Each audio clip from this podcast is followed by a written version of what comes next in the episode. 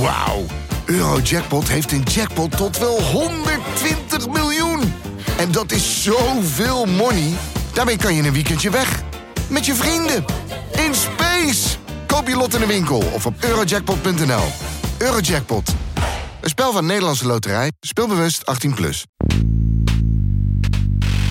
Het was dus vlak na de Eerste Wereldoorlog, eigenlijk eh, zes jaar daarna, dat de Fransen en de Belgen ook nog weer een soort van oorlogje gingen voeren. Ik wil dus vooral zeggen, dit is 100 jaar geleden.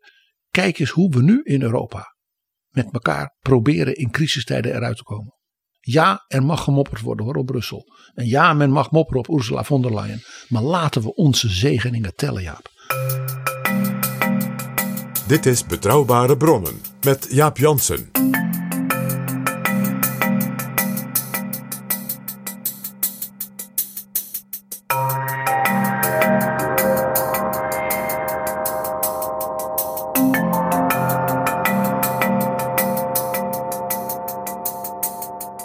Hallo, welkom in Betrouwbare Bronnen aflevering 318 en welkom ook PG. Dag Jaap, gelukkig nieuwjaar. Gelukkig nieuwjaar PG en ook gelukkig nieuwjaar, veel voorspoed en ook gezondheid voor al onze luisteraars. En veel geluk, vrolijkheid en relativering.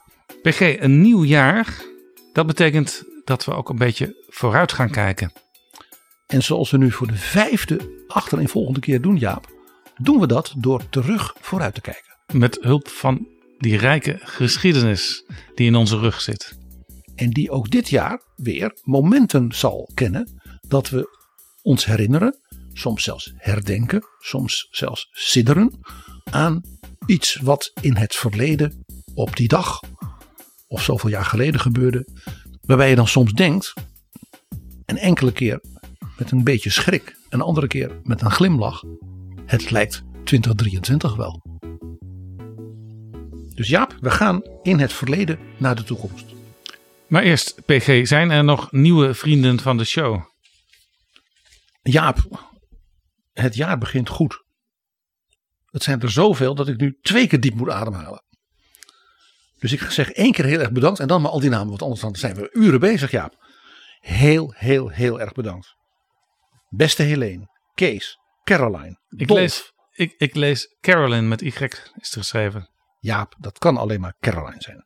Dolf, Ronald, Helene, Gert-Jan, Tom, Anita, Wouter en Dwayne. En PG, zijn ook nog losse donaties binnengekomen? Ja, en daar moet ik dus nog een keer ademhalen, want dat zijn, en opnieuw met onze grote erkentelijkheid, Agnes, Jan Albert, Caspar, Jan Wilfred, Dennis, Casimir en David. Allemaal zeer veel dank. En als jij nou ook denkt, ja, ik wil ook wel eens vriend van de show worden. Ik wil het jaar goed beginnen. Betekent eigenlijk En een nieuwe vriend hebben. dat je ons steunt met een donatie.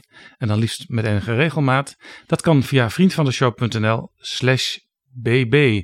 En een van die nieuwe vrienden, we noemden hem al, is Tom. En Tom schrijft, ik luister al jaren naar betrouwbare bronnen. Alleen dit jaar, vorig jaar dus, al ruim 4100 minuten. Waarin er geen aflevering voorbij is gekomen waarmee jullie niet opnieuw mijn interesse hebben doen pieken. Jullie stemmen zijn in gure tijden een fijne ontsnapping geweest. Even ontsnappen aan alle dagelijkse strubbelingen en zo steun en vermaak uit betrouwbare bronnen halen. Jaap, dat we een escapistische functie hebben, dat is voor mij nieuw. En Tom vraagt: Hebben jullie er wel eens over nagedacht merchandise te verkopen voor een mok van BB met bijvoorbeeld daarop het retorische: Jaap, mag ik daar nog wat aan toevoegen? Zou ik best in zijn. Al dus Tom. Ik zou, vrees ik, nog wel een paar van dat soort gouden ouwe uit jou en mijn samenwerking, Jaap, kunnen bedenken. Zoals van, ik dacht al, waar blijft het operafragment? Nog een heel nieuwe vriend, Kees, die schrijft: Vandaag uw podcast ontdekt via Twitter. Van Eenzame Hoogteheren, deze podcast, de aflevering over de kwestie Ariep. Ga alstublieft nog heel lang door. Dit is dus een mooi voorbeeld van iemand die eigenlijk instapt bij een aflevering die alweer een tijdje geleden is. Dat geeft ook aan hoe wij de afleveringen proberen te maken. We willen eigenlijk dat zoveel mogelijk afleveringen ja, ze zijn gehaakt aan de actualiteit, maar dat ze toch in zekere zin tijdloos zijn, dat je ze ook over een aantal jaren nog zou kunnen beluisteren. Ik wil hier nog iets bij zeggen. Deze opmerking van Kees is natuurlijk ook een groot compliment en terecht aan Joop van den Berg. Die daar te gast was in die aflevering. Irina schrijft, of Irina. Dear Jaap and PG, I really enjoy your podcast. It gives such a comprehensive helicopter view of events happening today and how they relate to history. Thank you, and I wish you and your families Merry Christmas and a healthy and meaningful 2023. Lovely Irina, thank you. En dan helemaal tot slot, ja, er zijn heel veel mails binnengekomen. Ook mensen die bijvoorbeeld uh, meedongen naar de drie boeken die beschikbaar zijn gesteld door uitgeverij Atlas Contact, Boomgeschiedenis en de Arbeiderspers. En daar zat ook een uh, briefje bij van Caspar. Hij wil ons enorm bedanken voor de vele uren luisterplezier. En dan schrijft hij: Ik ben nooit teleurgesteld geweest na een uitzending en ik verbaas me iedere keer weer over de speelse manier waarin jullie de actualiteit moeiteloos voorzien van historisch perspectief. Ik hoop dat ik nog vele uitzendingen kan genieten. Jullie zijn echt een onderdeel van mijn weekritme en dat vind ik bijzonder. Je hebt geen idee wat ik in combinatie met BB allemaal meemaak. Ik fiets ermee, loop hard, kook, rij auto, scheer, doe boodschappen, allemaal begeleid door Jaap en PG. Dankjewel Caspar. Ik moet zelf altijd glimlachen uit het verhaal van een niet nader te noemen bewoner van het torentje. Die wel eens vertelde dat hij bij het afwasje op vrijdagavond van de dingen van die week dan zo lekker betrouwbare bronnen luistert met alleen één gevaar. Dat als er weer zo'n opmerking van PG komt dat dat slecht is voor het glaswerk. Eén bezigheid waar je misschien beter niet meteen bij naar BB kan luisteren is het lezen van de boeken die je hebt gewonnen via Vriend van de Show. Die zijn ook zo boeiend dat je helemaal niks anders kunt doen, ja. En dit zijn de prijswinnaars. De Kremlin-fluisteraar gaat naar Anje in Bedum, Annemarie in Amsterdam en Irina, die ook die mooie brief net schreef in het Engels, in Eindhoven. U zult smullen, genieten, gefascineerd zijn door deze schitterende roman. En wij danken Atlas Contact voor het beschikbaar stellen. Boomgeschiedenis geeft grote idealen smalle marges uit. En dat is een letterlijk en figuurlijk zwaargewicht cadeau. Waarvoor dank. En dat boek gaat naar Kees in Noordwijk, Frans Pieter in Amsterdam en Lucas in Wiegen. En van de arbeiderspers kregen wij twee exemplaren van Maskerademan over Donald Trump. En dat gaat naar Robert in Willemsoord en naar Frederike in Bergsenhoek. Dit is Betrouwbare Bronnen. PG, we zijn begonnen aan het jubileumjaar 2023. En dat is altijd een mooie gelegenheid voor jou om eens terug te grijpen in de geschiedenis. En uh, ja, misschien zijn er ook wel veel overeenkomsten met wat er nu gaande is in dit nieuwe jaar. Jaap, ik ben er echt voor gaan zitten, want al snel bleek dat dit jaar heel veel, ik zal maar zeggen, gedenkmomenten kent van zoveel jaar geleden dit, sommige 60 jaar herdenkt de moord op JFK, uh, maar ook 60 jaar I Have a Dream van Martin Luther King. Dus daar zou je als het ware een hele betrouwbare ronde aan kunnen wijden. Ja, en dat gaan we ook regelmatig doen in het nieuwe jaar. Dus we gaan nu ook een aantal dingen aanstippen, waarbij we als het ware al de luisteraar kunnen beloven. We stippen het nu even aan hoe belangrijk en, en, en, en indrukwekkend het is, ook voor onze tijd. En dan komt dat later nog een keer terug. Ik heb dus vooral gezocht naar hele grote thema's van onze tijd. Eigenlijk van ook de voorbije twee, drie, vier jaar. Die als het ware in dit jaar, 2023, een soort hoogtepunt van die ontwikkeling of die persoon of die trend in de geschiedenis lieten zien. Waar wil je beginnen, PG? Nou, ik wil dus beginnen met dat we dit jaar toch echt 75 jaar de Koude Oorlog tussen het Westen en de Sovjet-Unie gaan herdenken. Want met name het jaar 1948 is een jaar dat, nou ja, dat zat zo vol zeg maar van spanning en oorlog en ellende als 2022. De Koude Oorlog is zo genoemd omdat er steeds net geen echte oorlog uitbrak, maar er was wel enorme spanning permanent tussen wat toen genoemd werd Oost en West. Er was overigens voortdurend oorlog. Dus zo koud was hij niet. Maar er was nooit een echt nucleair conflict dat uit de hand liep. Met natuurlijk, we hebben het er recent in oktober over gehad. Eh, 1962, oktober. Natuurlijk de Cuba-crisis. Toen het echt, nou ja, op een haar na wel misging. 1948 moet je één ding nog even onthouden over die Koude Oorlog. Op dat moment had alleen Amerika de atoombom. En het idee was, zeker bij de Amerikanen, dat de Sovjet-Unie er misschien nog wel twintig jaar over zou doen. Om zeg maar, de technologische power, ook gewoon de concentratie van, zeg maar, van economische macht en wetenschap te hebben. En technologisch vernuft om ook zoiets te bouwen.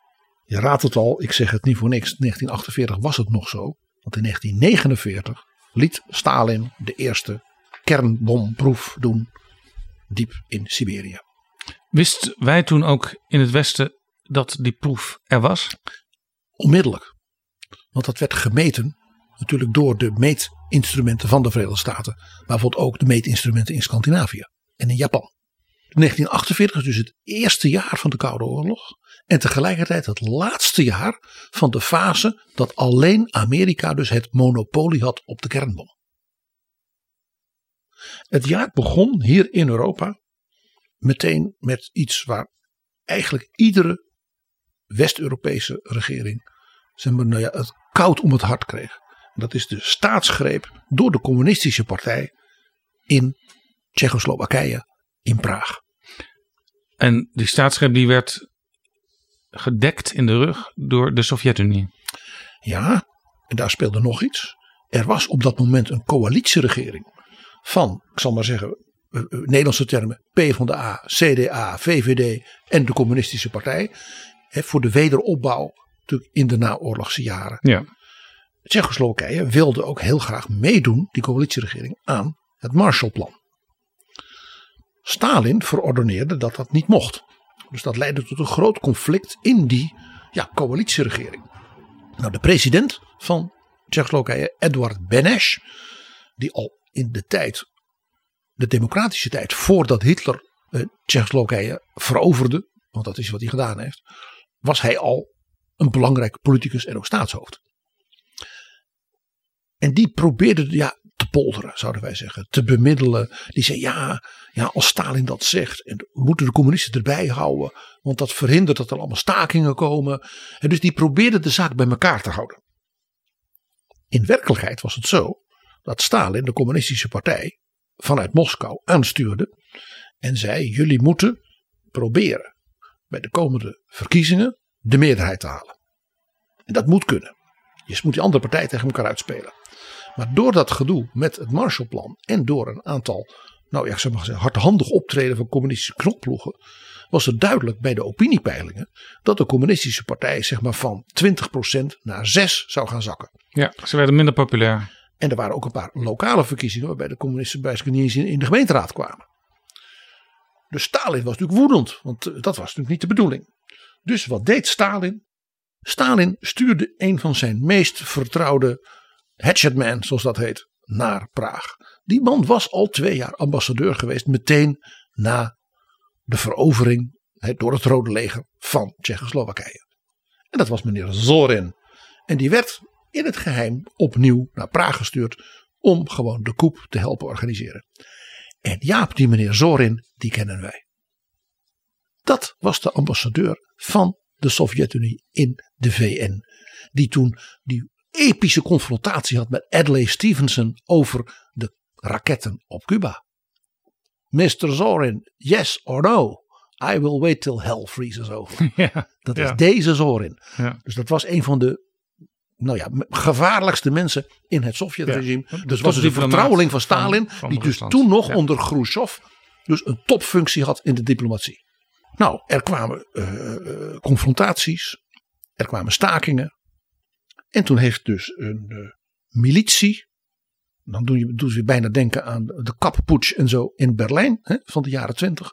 Nou, zoiets is er in Praag ook gebeurd. Er zijn dus communistische milities en een soort communistische politievakbond. En die hebben gewoon met geweld de macht gegrepen in Praag. Eh, waarbij dan de, zeg het icoon van de eh, Tsjechische democratie, minister Masaryk, de zoon van de eerste president van de republiek, uit het raam viel. En Jaap, dan denk jij ook, dat hebben we het voorbije jaar van meer mensen gehoord. Ja. En daarmee was dus Tsjechoslowakije een communistische staat. En dit beschouw je PG als het begin van de Koude Oorlog. Toen was het dus heel helder voor de westerse, de West-Europese en ook de Amerikaanse regering. Dat uh, als dus de communisten bij verkiezingen niet op eigen kracht konden winnen. Dat Stalin bereid was met geweld uh, en met coups en andere dingen. En zelfs dus met de dood van democratische politici de macht te grijpen. Desnoods tegen de wil van het volk in. En in 1948 stonden er natuurlijk zowel in Frankrijk als in Italië verkiezingen op de rol voor het parlement. Uh, en in beide landen was de communistische partij machtig en sterk. En ook populair. Bij de eerdere, eerdere verkiezingen, zeg maar in 45 en 46. En dat is dus de reden geweest voor uh, de West-Europese regeringen en ook de Verenigde Staten. Om bijvoorbeeld de West-Europese Unie als defensiebondgenootschap en dergelijke te starten. En bijvoorbeeld dat de Amerikaanse geheime dienst. Zowel in Italië als in Frankrijk. De democratische gezinde partijen gewoon is gaan helpen. Met geld en met middelen. Om te voorkomen dat de communisten de verkiezingen zouden winnen. Dus Jaap, je merkt de spanning was te snijden. In datzelfde jaar 1948 groeiden ook de tegenstellingen in het naoorlogse Duitsland, met als hoofdstad Berlijn. Want Duitsland was op dat moment nog verdeeld in vier bezettingszones van de geallieerden: de Sovjet-Unie, Verenigde Staten, Engeland en Frankrijk. En die hadden een geallieerde controleraad, die zowel voor heel Duitsland verantwoordelijk was, als voor de stad Berlijn. Want ook de stad Berlijn was als hoofdstad in vier districten opgedeeld met vier bezettingszones. En die stad Berlijn, uh, ja, dat weet je uit elk schoolboekje, die lag in het oostelijke deel, zeg maar in de Sovjetzone. En was ook het grote bevolkingscentrum. En dat betekende dus dat de Amerikanen, de Britten en de Fransen hadden rechten, hè, dat die, controleraad, die, die, die recht daarvoor, om dus met hun militaire wagens en vliegtuigen te rijden door die Sovjetzone naar hun bezettingszone van de stad Berlijn. Dat was dus de snelweg tussen Helmstedt en het controlpunt Dreilinden, zoals dat later werd genoemd. Hè, daar mocht het, de westerse troepen mochten daar rijden. Ja, dat is diezelfde weg waarover wij ook gereden hebben als we naar Berlijn gingen. Later, ja. In 1948 werd in het kader van de economische hervormingen en de komst van een democratisch Duitsland in de drie westelijke zones dus de Britse, Franse en Amerikaanse zone, een nieuwe munt ingevoerd. Dus het was een muntsanering. Ook door die enorme zwarte markt natuurlijk was er uh, een hoop rotzooi uh, in de economie. En men zei we gaan die drie uh, zones bij elkaar voegen. Dat wordt één economisch geheel. Dus dat was het begin van West-Duitsland, wat een jaar later kwam. En wij gaan dus de nieuwe mark invoeren. Een nieuwe gedegen munt met, met, met een Bundesbank en alles erop en eraan. En die heette de Deutsche Mark, de D-mark. Waarop Stalin zei, dat gaat niet gebeuren. Dus die ging in die controleraad blokkeren. Maar ja, hij kon natuurlijk niet blokkeren dat die drie bezettingszonen in het westen een eigen munt invoerden. Nee. En toen had Stalin iets, want dat was ook een hele slimme tiran. Die zei ja, maar die drie bezettingszonen in Berlijn, daar mag die munt dus niet gelden. Er mag maar één munt gelden, dat is de munt die wij erkennen in de Sovjet-bezettingszone. Dus dat eilandje, dat uh, zoekt het maar uit.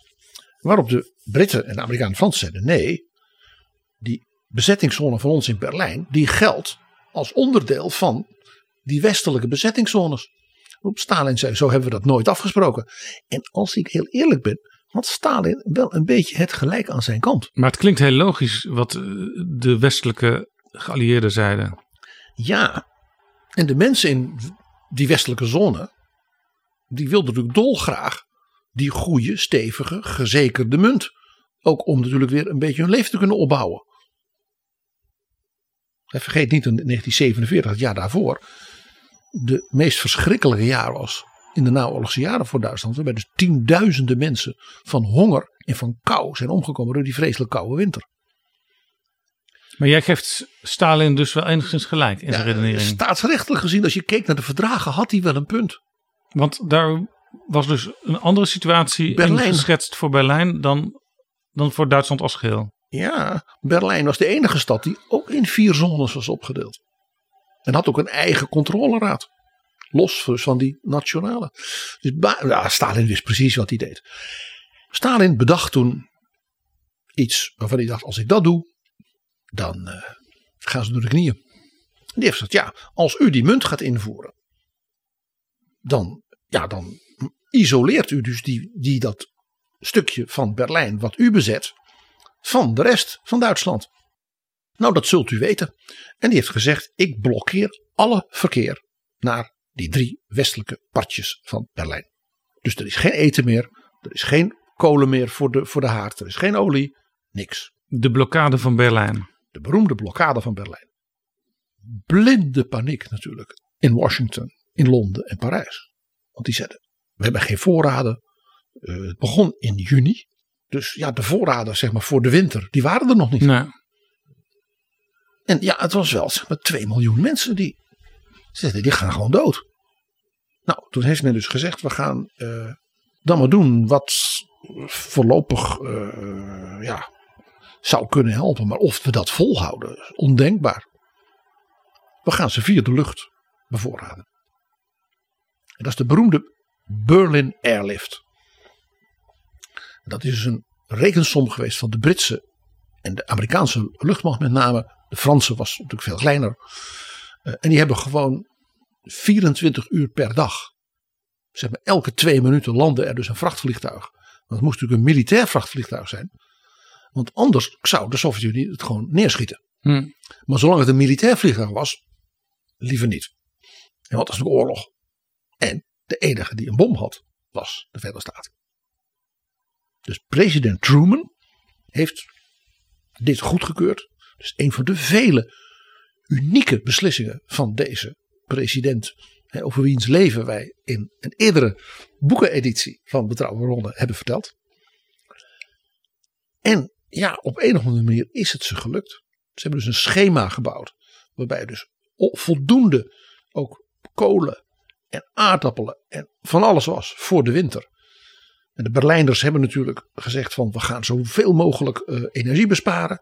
Allemaal dingen dat je denkt, hé, hey, waar doet dit aan denken? Blokkade van het aanleveren van essentiële goederen. En dat toch overleven. Hoe reageerde Stalin hierop? Stalin heeft heel lange tijd gedacht. Nou, doe maar. Omdat het uiteindelijk niet vol te houden zou zijn. En Stalin heeft uiteindelijk in mei 1949, dus elf maanden later, is hij door de knieën gegaan. En is de blokkade opgeheven. Na natuurlijk diplomatiek overleg. En, en intussen had men dus besloten die Sovjetzone dan maar een aparte staat te maken. Die wij natuurlijk kennen als de DDR. Met de Ostmark, dus die kreeg ook zijn eigen munt. Dus, dus uh, dat was wel het directe gevolg van deze strubbelingen. Dat de DDR nu als zodanig ontstaan was. Want Stalin heeft eigenlijk altijd willen voorkomen dat er dus een, zeg maar, een communistisch deelstaatje in Duitsland was. Stalins droom, zijn lange termijn politiek, was een vredesverdrag over de hoofden van de Duitsers heen met de Amerikanen en de Britten en dan ook de Fransen. Waarbij dan Duitsland een neutraal land zou worden. Verenigd. Dus Stalin was de man van de Wiedervereinigung. Ja, dat klinkt gek, maar dat is echt ja, zo. Dat was, dus, dan, dat was dus in feite een gewoon breed gedragen idee. Ja, niet zoals Stalin het invulde. Maar wel dat Duitsland opnieuw verenigd zou moeten worden. Eh, of je nou links, rechts of midden was of extreem. Iedereen droomde daar eigenlijk van. Alleen de invulling was natuurlijk anders. Stalin heeft altijd gezegd: ik wil een herenigd Duitsland. Want een gespleten Duitsland zal een reden zijn tot revanchisme, zoals hij dat noemde. Maar revanchisme dan van de westkant? Of van de oostkant, tegenover het westen. En hij zei dus een verenigd Duitsland dat alleen ja, de lessen moet trekken uit het verleden. Zoals ik dat met president Roosevelt in Teheran en in Jalta ook heb besproken. Dus dat verenigde Duitsland moet dus neutraal zijn. Mag geen lid zijn van een bondgenootschap. Zoals de NATO of het Warschau-pact later. zou dus ook geen lid van de EU hebben kunnen zijn. En hij ging ervan uit dat er dan verkiezingen zouden worden georganiseerd. Uh, waarbij dan natuurlijk de geallieerden toezicht zouden houden op de verkiezingen en op de partijen. Dus hij ging er heel lang vanuit dat dan de communisten de verkiezingen zouden winnen. Dat hij dat wel geregeld kon krijgen als dat nodig was. Ja, je weet, je weet wat Stalin zei. Het gaat er niet om wie stemt, het gaat erom wie telt. En Stalin heeft dus zelfs nog in 52, kort voor zijn dood, een soort vredesplan voorgelegd. Waarbij hij zei: Ik ben bereid de DDR op te geven. Als dit gebeurt. Zeer gedurfde politiek visioen. En er waren dus heel veel mensen in West-Duitsland, zelfs een grote meerderheid binnen de SPD, die eigenlijk zeiden: wij moeten de Stalin-nota aanvaarden. Maar dit gebeurde uiteindelijk niet. Hoe heeft de, Verenigde Staten en de Britten en de Fransen, hoe hebben ze toch voorkomen dat Stalin hier zijn zin kon doordrijven? Nou, één ding hebben ze ook in 1948 gedaan, 75 jaar geleden. En dat is niet zo bekend. Dat is men vergeten. Ze hebben uit de archieven van het ministerie van Buitenlandse Zaken van Hitler, dus van meneer Joachim von Ribbentrop. Uit die archieven heeft men dus daar ambtenaren en historici opgezet. En die hebben een complete set van documenten gemaakt over hoe Ribbentrop naar Moskou ging het Stalin onderhandelde en hij daar in Moskou het Molotov-Ribbentrop-pact tekende. Om dus Stalin en met name ook de West- en Oost-Europese bevolkingen eraan te herinneren wie was Hitlers bondgenoot. Dat was Stalin. Dus zijn antifascistische, anti-nazi pretenties van nu, de grote bevrijder en wat al niet. Dat was natuurlijk ook naar die kiezers in Frankrijk en Italië. Ja, die zeiden, ja, maar Stalin heeft toch ons bevrijd van de hmm. nazi's met dat rode leger. Een dapper, dapper, dapper. Stalingrad, Kursk, veldslagen. Ja, zeiden, zeiden de Amerikanen. Dat is zo, dat is ook zo. Die Russische soldaten, daar kun je alleen maar diep respect voor hebben. Maar onthoud wie Hitlers eerste bondgenoot was. Jozef Stalin. Daar was Stalin natuurlijk woedend om. Dus die heeft toen een eigen soort documentatiemap gemaakt. Om te laten zien dat op datzelfde moment de Britten en de Fransen aan het onderhandelen met de Poolse regering. Hij zegt, en dat was om de Poolse regering op te jagen om oorlog te gaan voeren met Hitler, zodat er dan een oorlog zou komen. Dus eigenlijk zitten de Britten en de Fransen achter de oorlog. Ja, dat, daarvan zei iedereen, we hebben wel eens een beter verhaal gehoord. Ja, dat is ook wel weer een ultieme complottheorie. En daar was Stalin sowieso wel van. Die let naarmate hij ouder werd steeds meer paranoïde. Maar het werd dus wel duidelijk op grond van die geheime documenten die nu boven water kwamen. Dat uh, de Russen, uh, met name Stalin zelf natuurlijk, niet te vertrouwen waren. En nu begrijp jij waarom Gorbachev, toen hij aftrad als secretaris-generaal van de Communistische Partij. En Boris Yeltsin zijn kantoor ook letterlijk overnam in het Kremlin als de nieuwe president van Rusland. Zei: Dat brandkastje, dat is nu van jou. Want daarin zit onder andere de nog geheimere documenten die toen niet gepubliceerd waren. Want die had alleen Stalin bewaard.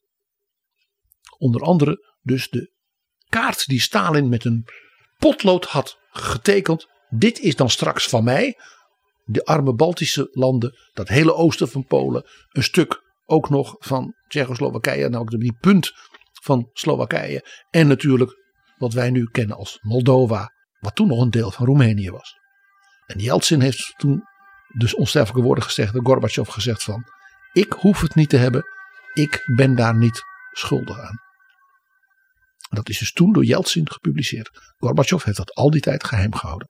Hij bleef toch een trouwe Leninist en ook een Sovjetleider.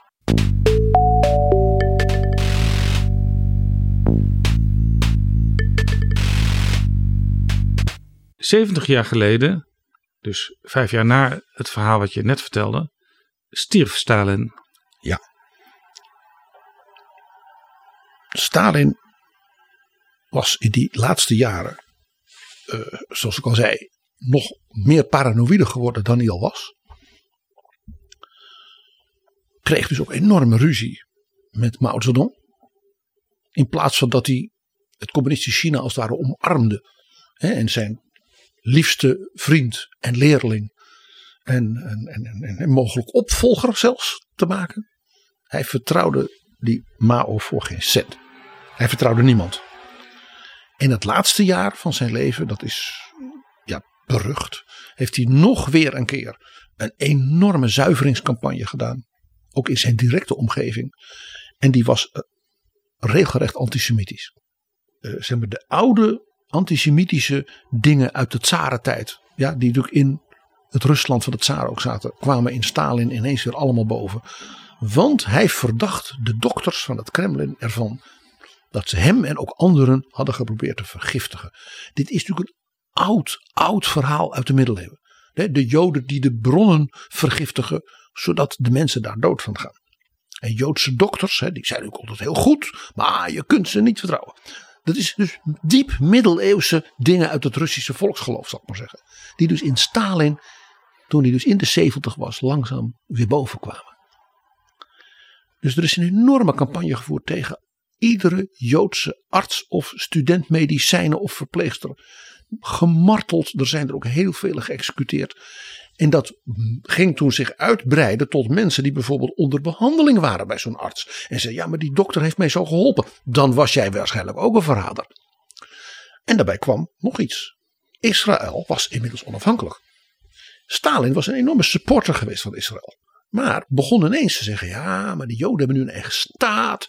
Dus toen begonnen ze ook nog eens mensen die contacten hadden met Israël. Bijvoorbeeld culturele contacten. Die waren ook ineens allemaal verdacht. Want dat waren, en die term werd toen voor het eerst gebruikt, cosmopolieten. Oh ja. En dat is iets wat we natuurlijk in deze tijd met globalisten en cosmopolieten ook weer tegenkomen. Dat is oikofobie, zoals dat heet. Laat niemand eh, zichzelf bedonderen verhalen over globalisten en cosmopolieten, dat is dus gewoon het puurste antisemitisme. En dat komt nota bene van Stalin. Die campagne, die dus vele levens heeft gekost en ook heel veel mensen, ik bedoel, die dus hun ja, dag en nacht bezig waren met mensen gezond te maken, hun leven geruineerd heeft. Er zijn ook heel veel mensen gemarteld. Die campagne is onmiddellijk gestopt door het politbureau toen Stalin dood was. In april was dat. Omdat iedereen wist, dit is volstrekte gekte van de leider hemzelf. Als ik je een idee geef hoe ver hij bereid was te gaan. De vrouw van zijn minister van Buitenlandse Zaken, nog steeds die meneer Molotov, ja. was Joods. Die heeft hij dus veroordeeld tot ik weet niet hoeveel jaar in de gulag. Terwijl die Molotov, je kunt veel over hem zeggen, eh, wel echt een van de meest gekwalificeerde bewindslieden ooit was. Stalin heeft Molotov gewoon als minister gehouden. En hij moest zijn vrouw dus letterlijk en figuurlijk uitzwaaien op het station naar diep Siberië. Zo gek. En dus ook zo gevaarlijk. En zo meedogenloos. Nou, Stalin was dood. Er was natuurlijk geen opvolger. Dat het idee dat zo iemand een opvolger heeft, dat kan niet. Nee, dat is gevaarlijk. In feite was Stalin onsterfelijk. Dus hij hoeft ook niet te zorgen voor een opvolger. En je wilde ook liever niet zijn opvolger heten. Want bijvoorbeeld die zo populaire burgemeester van Leningrad, meneer Sergei Kirov, waarvan iedereen zei dat is de opvolger, die is jong, die, is, uh, die werd ook ineens plotseling doodgeschoten op de gang voor zijn bureau. Ach ja. Dus het was heel gevaarlijk om de naam te hebben dat Stalin jou wellicht zag als zijn opvolger. Maar er was één iemand die zeker wist dat hij dat zou zijn. Want dat was Stalins landgenoot uit Georgië en de baas van de geheime dienst, de NKVD. Dus die wist alles van iedereen. Ja, zoals we ook bij Poetin hebben gezien dat het heel handig is om je voetsporen te hebben liggen bij de geheime dienst. Precies. Dat was Laurenti Beria. Die dus, heeft dus, dus iedereen dacht uh, in de directe omgeving, als we dit toestaan, dan krijgen we een nieuwe Stalin. En iemand die alles over ons weet. En iemand die niet uh, zo paranoia is als Stalin zelf in zijn laatste jaren. Dus dat is misschien nog wel veel gevaarlijker. Want die heeft misschien de plannen al klaar liggen. En hij was bijvoorbeeld ook de man die voor Stalin het project had geleid. Direct onder Stalin. Van de bouw van de atoombom. Dus Beria dacht ook, ik heb een aantal dingen gedaan die een, de chef van de geheime dienst zelden doet. Maar waardoor ik als het ware gewoon klaar ben voor de nieuwe leider. Het politbureau heeft toen een vergadering belegd. Om natuurlijk te treuren over Stalin. En daar heeft men unaniem besloten Laurenti Beria uit de partij te stoten. En hem als het ware te doen wat hij zo goed had gedaan al die jaren voor Stalin naar anderen. Men heeft hem dus gevangen genomen, veroordeeld en geëxecuteerd. En toen heeft men gezegd: laten we nooit meer zo'n Stalin hebben. En een groot man als Lenin komt natuurlijk nooit meer terug. Dus we gaan nu een collectief leiderschap, dus een, een, een, een groep mannen, natuurlijk mannen, die als politbureau de Sovjet-Unie zouden Dat is regeren. interessant, PG, want sindsdien gingen wij dus ook altijd eh, bij grote parades en andere bijeenkomsten kijken. Wie staat er naast wie op het Rode Plein? En wat betekent dat voor de pikorde Kremlin-watje? Ja. En dit is natuurlijk wat de oude Deng Xiaoping na de dood van Mao wilde. Die zag Mao natuurlijk toch ook als de Stalin van China. Dus Deng zei: Ik ben een oude man. eh, Ik heb eigenlijk bijna geen functies. Hebben het er met Simon Sebag Montefiore ook nog zo prachtig over gehad. Hij was voorzitter van de, erevoorzitter van de Bridge Club. Eh, Meer was hij niet. Dus de jonge generatie moest nu worden voorbereid. En die zou hij dan coachen. En wat aanwijzingen geven. Wat richtlijnen, maar meer niet. De gedachte daarachter was natuurlijk dat Deng zei: Ik ben in feite natuurlijk gewoon de baas. Maar ik wil dat China gewend raakt aan zo'n collectief leiderschap van jongere mensen. Ja, omdat je dus bij Mao en bij Stalin de verkeerde kant op had zien gaan. Hè, En vandaar dat Deng altijd zo bescheiden deed. En dan, maar dan ontving je natuurlijk toch als hij, hij was dan gevraagd dat hij dan toch die wereldleiders ontmoette. En dan gevraagd om dan toch op reis te gaan naar Amerika en met mevrouw Thatcher over Hongkong te praten. Iedereen wist natuurlijk hoe de werkelijkheid was. Maar hij maakte als het ware daarmee glijdend China klaar voor dus een hele nieuwe manier. En dat weten we, dat is hem dus ook gelukt. Na hem kwam dus dat geregulariseerde politbureau met elke vijf jaar. En dan na tien jaar was dan de, de secretaris-generaal. Ja, maar nu is Xi Jinping weer in feite als eenmansheerser.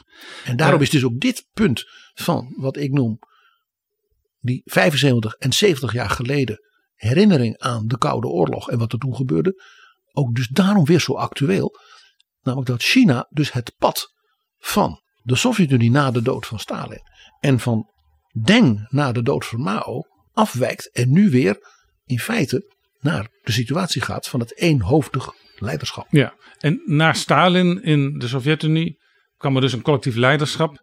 Eh, Maar uiteindelijk bleek daar wel Khrushchev de belangrijkste in te zijn geworden. Ja, er ontstond toch behoefte aan een soort eh, ja, gezicht. Een telefoonnummer, iemand die je kunt bellen als president van de Verenigde Staten. Maar ook Khrushchev is natuurlijk afgezet door het collectief. Ja. In 1964. En toen hebben ze hem ook niet tegen de muur gezet. Maar ze hebben hem met pensioen gestuurd. En toen heeft hij heel erg gemopperd. En heeft zeer indiscrete memoires geschreven. Altijd goed. En toen kwam ook weer een collectief leiderschap. Maar ook in dat collectief leiderschap steeg toen Leonid Brezhnev als de man naar voren. Die natuurlijk de echte leider werd. En ja, zoals dat heet, the rest is history. Ja, en, misschien, en misschien daarna, later, eh, juist vanwege dat collectief leiderschap, zijn er ook in korte tijd voordat Gorbachev kwam, een aantal leiders achter elkaar geweest, omdat er blijkbaar niet een gedoodverfde leider was die het voor langere jaren kon overnemen. Precies zo, Jaap. Vandaar dus dat eerst Andropov en toen Chernenko. Ja, als het soort figurehead van dat collectief leiderschap. En ja, toen Chernenko dood was, was het ook duidelijk dat dat regime zo verkalkt was. Het is toen dus de oude rot in dat politbureau, Andrei Gromyko. De opvolger van Molotov. Als minister van Buitenlandse Zaken.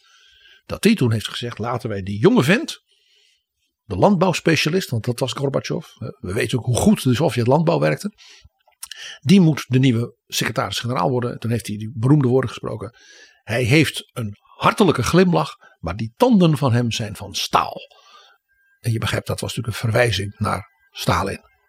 PG, laten we weer even teruggaan naar Duitsland, naar de nieuwe DDR. Wat gebeurde er daar na de dood van Stalin? Ja, de bevolking daar deed natuurlijk mee met al het officieel rouwbeklag. Dat was gigantisch, ook in de Sovjet-Unie. Iedereen zei natuurlijk tegen elkaar: hij is dood.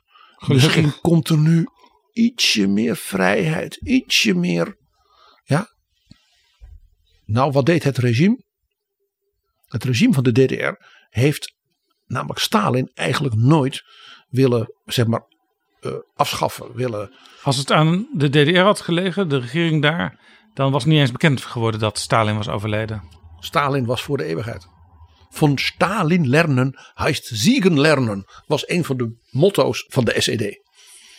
Men was nou ja, net zo trouw en slaafs naar Stalin als bijvoorbeeld Paul de Groot hier in Nederland. Ja, van de Paul de CPN. Groot en de Waarheid, de krant, eh, die hadden het over Khrushchev toen ze, of Khrushchev schreven, die de, de, de misdaden van Stalin bekend had gemaakt. Dus het regime van de SED dacht wij moeten aan de bevolking duidelijk maken dat wij nu niet van koers gaan veranderen. Dus die hebben een, ja, zeg maar door de, wij zouden nu zeggen door de minister van Sociale Zaken en Werkgelegenheid een, een, een laten brengen dat de extra vergoedingen voor hardwerkende arbeiders, dat die werden vernieuwd en mensen moesten nu twee keer zo hard produceren, wilden ze hetzelfde salaris krijgen. Dit was natuurlijk de aanmoediging van de proletariaat om nog meer voor het communisme te strijden. Dat leidde tot een volksopstand. Dat is denk ik niet iedereen hier in Nederland zich bewust. Nee. De mensen in de DDR ze behoren tot de, die mensen in het Oostblok die dus echt massaal in opstand zijn gekomen tegen het regime. Dat is geweest op 16 en 17 juni. 1953. Dus dat was vlak na de dood van, van Stalin. Dat leidde tot zo'n enorme toestand. Ten eerste in Oost-Berlijn, waar natuurlijk de bouwvakkers met name zijn begonnen. En ja, bouwvakkers, ik bedoel, Oost-Berlijn was, lag natuurlijk nog steeds na die Tweede Wereldoorlog in puin. Dus er werd enorm gebouwd. Dus als de bouwvakkers zeggen wij gaan in staking en we gaan een opmars doen naar het hoofdkantoor van de SED en we gaan desnoods daar slaan we de, zaak kort en klein, want dat was wat er dreigde. Dan was er wel iets aan de hand in Oost-Berlijn. Ja. Dan had je dus gewoon 30, 40.000 arbeiders die gewoon zeiden we pikken het niet meer. Er zijn in 700 steden en dorpen in de DDR toen demonstraties geweest. Vechtpartijen. Men heeft dus echt dus ook het kantoor van de partij van de staatssicherheid, de beruchte Stasi, ook overvallen.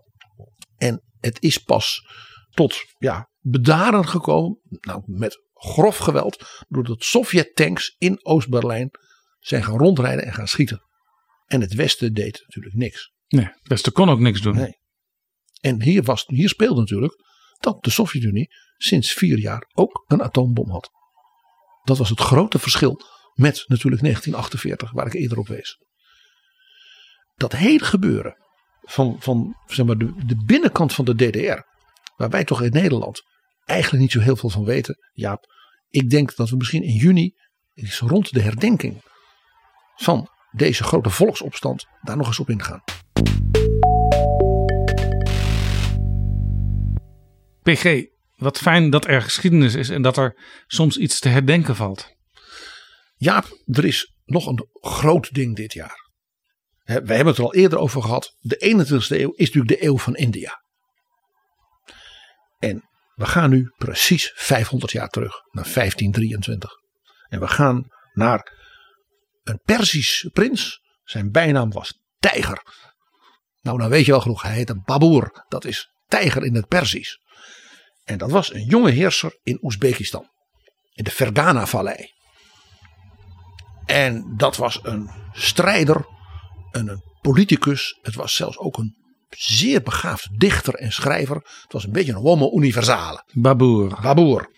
En die verovert eerst Afghanistan. Dat is dus de laatste heerser in de wereldgeschiedenis die Afghanistan heeft veroverd. Dus en hij ook kwam echt- uit Oezbekistan. Hij ging naar Afghanistan. En vanuit Afghanistan heeft hij het hele noorden van wat wij nu Pakistan en India noemen veroverd. Dus hij is een van de grootste, ook zeg maar in vierkante meters, veroveraars in de wereldgeschiedenis. Een militair genie. Een militair genie, een politiek genie en een literair genie. Als ik je nou vertel. Hij had het natuurlijk ook waarschijnlijk wel een beetje zijn DNA. Want via zijn vader stamde hij af van Genghis Khan. De grote Mongoolse wereldveroveraar. Misschien wel de grootste veroveraar in de wereldgeschiedenis in vierkante kilometers.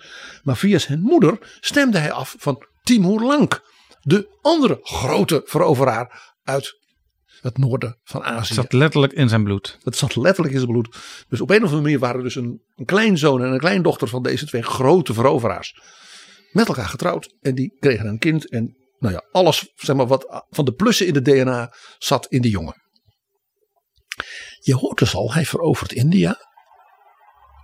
Maar hij was dus niet een Indiër. Hij was een Turks, Ja. Mongools, Ja. Oezbeeks, Perzische prins. Ja, interessant. eh, PG, we hebben het er vaak over in betrouwbare bronnen dat de nazistaat eigenlijk maar een, een vrij jonge uitvinding is. Nu praten we over 500 jaar geleden.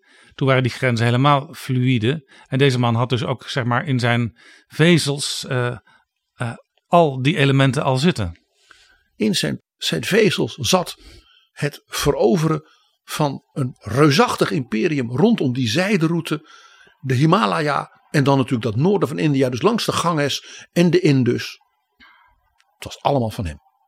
En, en hij stichtte het Mughal-rijk. Hij is de stichter van het grote imperium van de Mughal. Wat we natuurlijk alles hebben behandeld.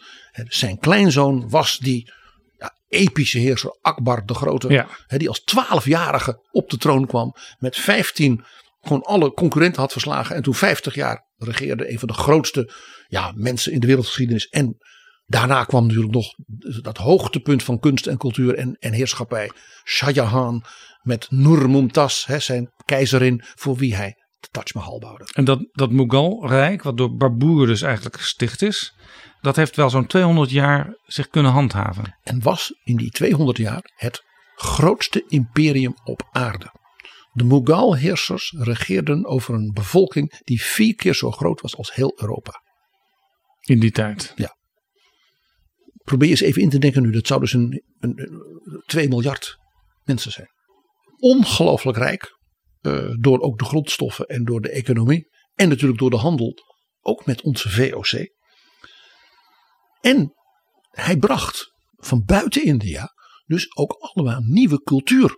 En met name de Perzische. We hadden het onlangs over de ongekende schoonheid en, en, en, en kwaliteit van de beschaving, de kunst, de literatuur, de Ja. muziek en Ja, alles dus de Taj. Mahal is een, is een Persisch monument, zou je kunnen zeggen. De Taj Mahal is puur Persisch.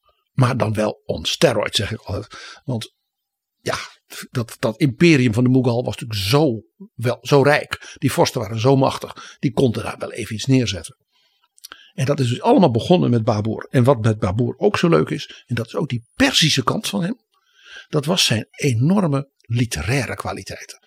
We hadden het al over Hafiz. Die zelfs Goethe inspireerde. Dat zit dus in die Persische cultuur. Je moet een dichter zijn. Nou, Babur schreef liedjes, ballades, gedichten. Die worden nog gezongen, die liedjes. Die zijn dus zeer populair. In al die delen van zijn rijk van In destijds. dat hele imperium. Afghanen kennen die liedjes. Oezbeken, Kirgizen. In Kirgizië is Babur een van de nationale helden. Hij schreef ook memoires. Ja, dat is wel heel bijzonder. Hij heeft in de taal van het dal waar hij vandaan kwam, een Turks-Oezbeeks dialect zouden wij zeggen, heeft hij het verhaal van zijn leven geschreven. Dat heeft hij natuurlijk gedicteerd aan schrijvers. En dat is ook in zijn leven is dat uitgegeven. En dat heet de Babur Mama. Dus het verhaal van Babur, dus ook wel zijn eigen, wij zouden zeggen Babur, zijn eigen verhaal. Dat is dus een unicum in de wereldgeschiedenis, want de kenners van de Mughal, geschiedenis en kunst, een hele beroemde Britse geleerde, die heeft dus opgeschreven, deze memoires zijn zo levendig, zo leesbaar, dat hij zegt ze zijn eigenlijk alleen te vergelijken met die van Rousseau en van de heilige Sint Augustinus. Hij zegt, want er zit ook een zo intelligente denklijn in van waarom deed hij dingen, dat hij zegt je kunt het zo lezen. Het is een boek dat je nog zo kan lezen. Dus Jaap, 2023 is dus voor de eeuw van India natuurlijk echt een groot jaar. Waarin men dus 500 jaar Babur en de start van dat meest indrukwekkende imperium van India. En in mijn ogen, we hebben allemaal zo onze fables, het meest indrukwekkende imperium uit de wereldgeschiedenis. Het Mughal keizerrijk.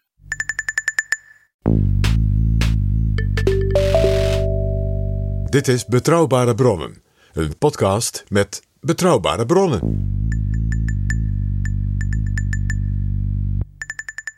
PG, een van onze luisteraars die vroeg mij deze week hoe wij onze afleveringen voorbereiden. Is er een scenario? Eh, ja, er is een scenario, kunnen we onthullen. Maar we praten ook een uh, beetje à bout portant. Dus, dus wat in ons opkomt en wat we zelf nog extra kunnen toevoegen aan wat de ander al weet. Ja, wat we dus doen, lieve luisteraars, is dat bijvoorbeeld Jaap zegt: we gaan nu die minister interviewen. Ik wil vanuit actualiteit deze drie onderwerpen. PG, heb jij nog iets uit de geschiedenis van die partij of uit de carrière van bijvoorbeeld die minister nog een onderwerp is, daar wil ik hem toch nog eens even over doorvragen. En zo gaat dat tussen ons dan heen en weer. Ja. En dat leidt tot een soort draaiboek. Maar het leukste is dat we, dat we altijd bewust elkaar niet alles vertellen. Dus elkaar ook verrassen met feiten, met inzichten. Met, soms met dat Jaap soms briljante geluidsfragmenten heeft. Die die zelfs pas achteraf erin stopt. Dat ik, als ik het dan hoor, de ochtend dat het live wordt. Dat ik zeg rechtop in bed zit. Letterlijk. Van waar komt dit vandaan? Dus zo gaat het ongeveer. En het gaat elke keer toch ook weer iets anders. Het blijft een experiment, luisteraars. Ik heb dat vaker gezegd en ik herhaal het nog een keer. Het maken van podcasts als medium is een experimenteel iets. En we weten nog lang niet alles wat zou kunnen. En vandaar dat soms een aflevering ook wat langer uitloopt dan ik van tevoren bedacht had. Maar dat is omdat, uh, ja, PG maakt ook een schemaatje met wat, wat bullet points. En ik weet nooit precies wat hij er allemaal nog omheen gaat vertellen. En ik moet af en toe dan wel eventjes letten op de tijd. Ik zeg ook vaak tegen gasten, uh, zullen we proberen het ongeveer vijf kwartier te doen. En ja, als zo'n gast dan heel erg meegaat in zijn verhaal, maar dus ook in ons verhaal, dan duurt het vaak langer. En dan blijkt ook dat de gast daar de ruimte en de tijd voor heeft genomen. Maar lieve luisteraars, u had toch geen minuut willen missen van dat inderdaad lange gesprek met Roel in het veld. PG, ik lees nu in jouw lijstje dat we het gaan hebben over 100 jaar geleden, 1923, de hyperinflatie. Ja, is er een actueler onderwerp dan de reusachtige inflatie in Duitsland, in Europa, van precies 100 jaar geleden.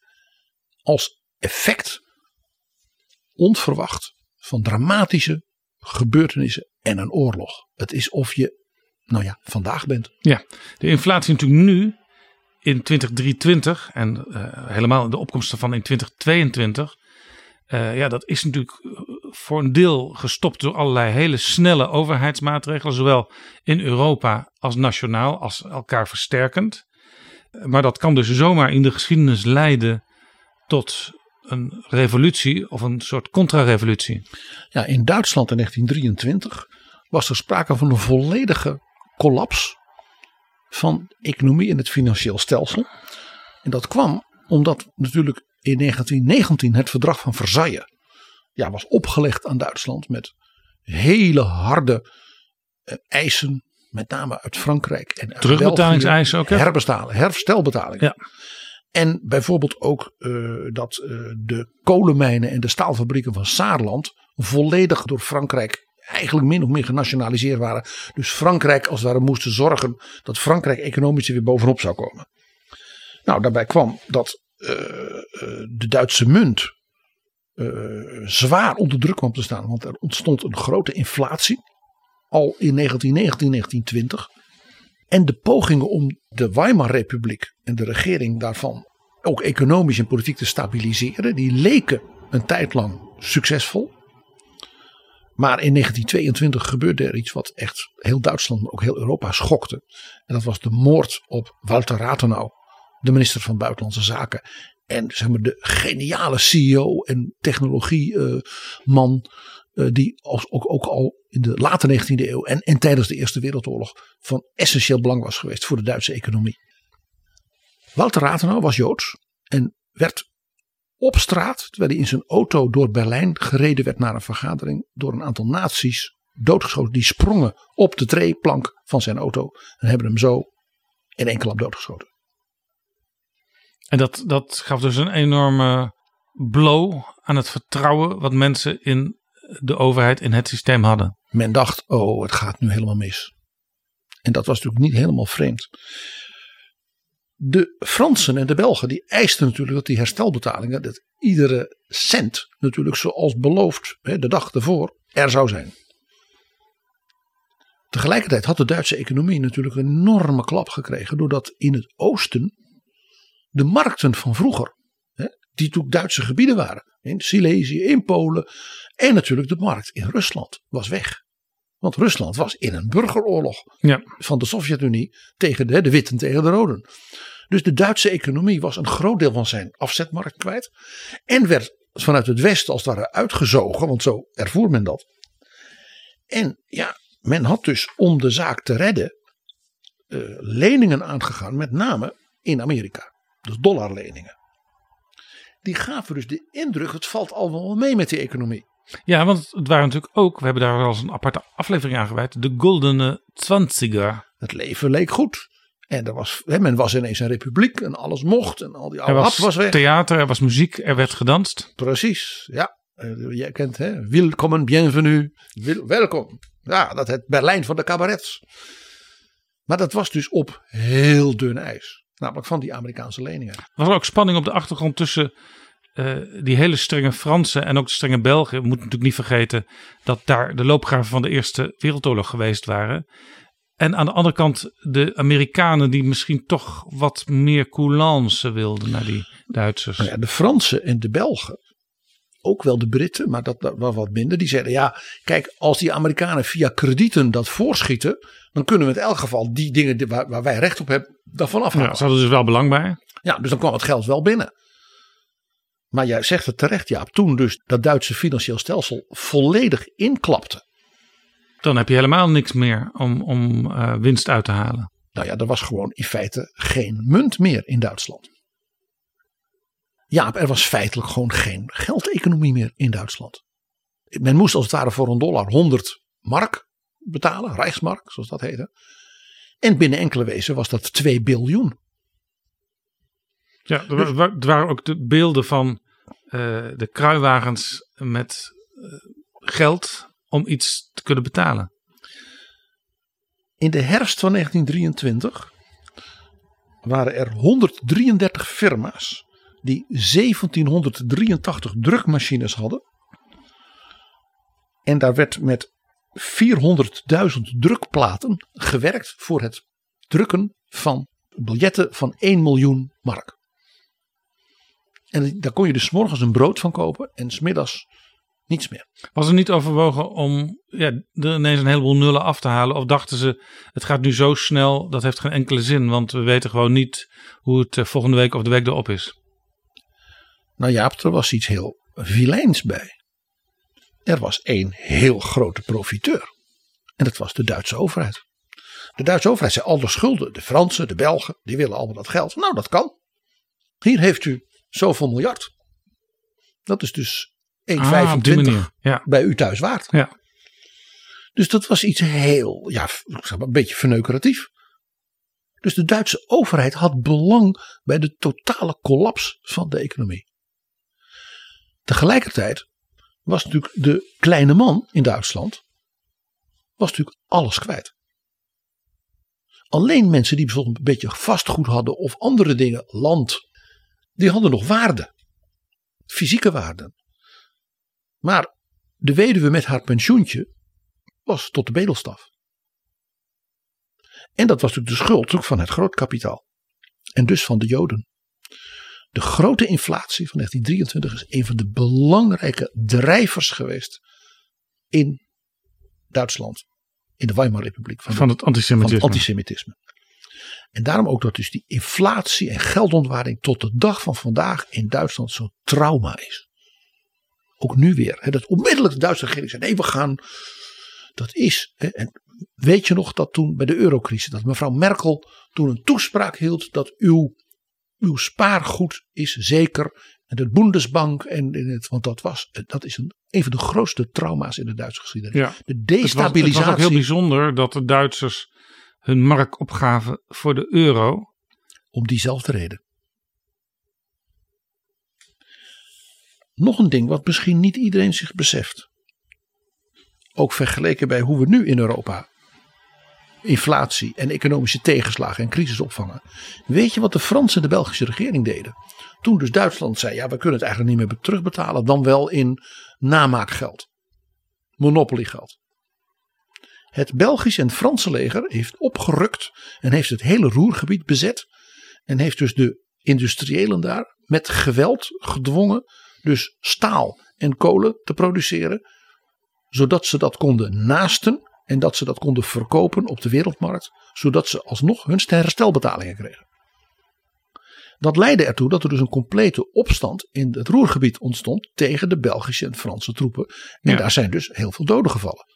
Nou, uiteindelijk heeft dus de regering in Berlijn met de vakbonden een soort deal gesloten. Die hebben gezegd: we gaan een langzaamaan staking doen. Zodat de arbeiders niet worden doodgeschoten door de Belgen. Eh, en ook de industriëlen, ja, want die dreigde men dus gevangen te zetten zelfs. Eh, dat die dus dan worden vrijgelaten. Zodat die, ze, want ze moeten die fabrieken natuurlijk wel laten draaien. Maar zodanig dat de Fransen en de Belgen eigenlijk meer kosten eraan hebben van die bezetting. dan dat het ze geld oplevert.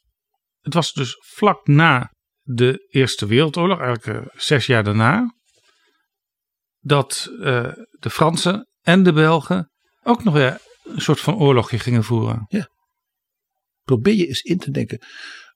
Ik wil dus vooral zeggen, dit is honderd jaar geleden. Kijk eens hoe we nu in Europa met elkaar proberen in crisistijden eruit te komen. Ja, er mag gemopperd worden hoor op Brussel.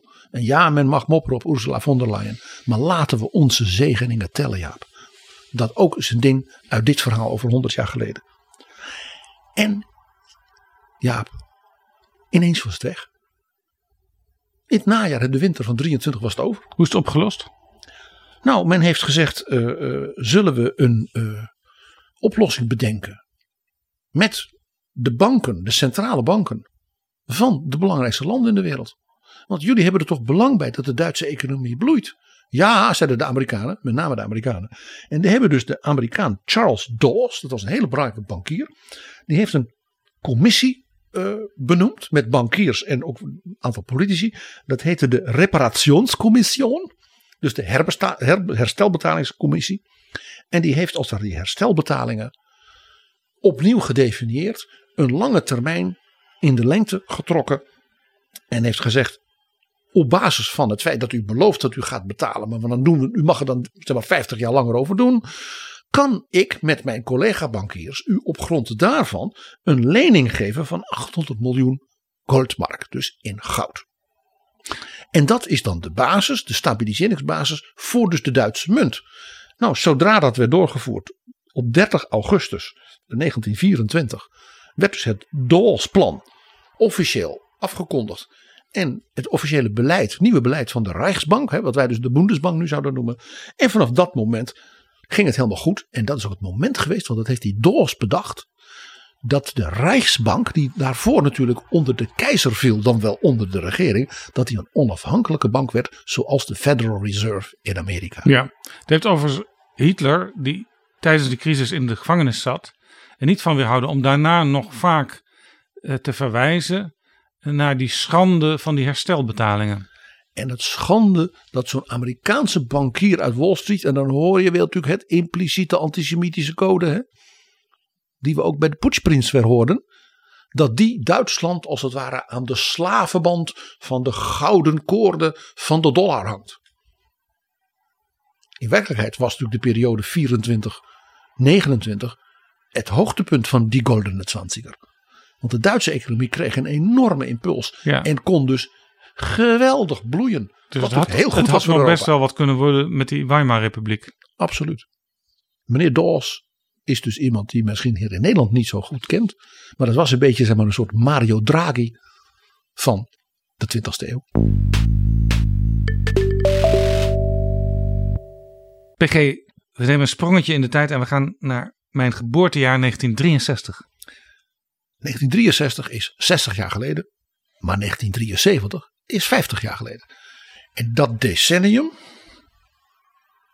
is van cruciale betekenis. Ook weer voor de politiek in Nederland van vandaag. Want in 1963 waren er Tweede Kamerverkiezingen. En die Tweede Kamerverkiezingen die lieten een zeer klassiek beeld zien van het naoorlogse Nederland. En misschien ook wel zelfs een beetje van het vooroorlogse Nederland. Het verzuilde Nederland. Het verzuilde Nederland, waarbij dus politieke partijen die stonden voor grote maatschappelijke, soms ook religieuze eh, groeperingen.